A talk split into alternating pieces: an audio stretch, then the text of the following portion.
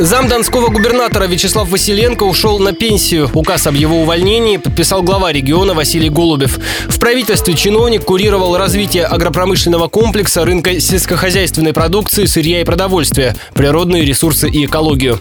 Василенко проработал в аппарате правительства почти 20 лет, 6 из них в должности зама губернатора. Для справки. Вячеслав Василенко, 65 лет, родом из Октябрьского района Ростовской области. Окончил Донской сельхозинститут, начинал работать в райкоме КПСС. В 80-х был директором племенного завода «Горняк». С 91 по 96 возглавлял администрацию Обливского района области. Затем Василенко назначили первым замом Донского министра сельского хозяйства. Параллельно чиновник делал научную карьеру. Стал доцентом кафедры разведения и селекции сельхозживотных животных Донского аграрного университета. На должности зама губернатора Василенко работал с 2010-го, параллельно являясь министром сельского хозяйства области. С 2014-го курировал вопросы развития агропромышленного комплекса.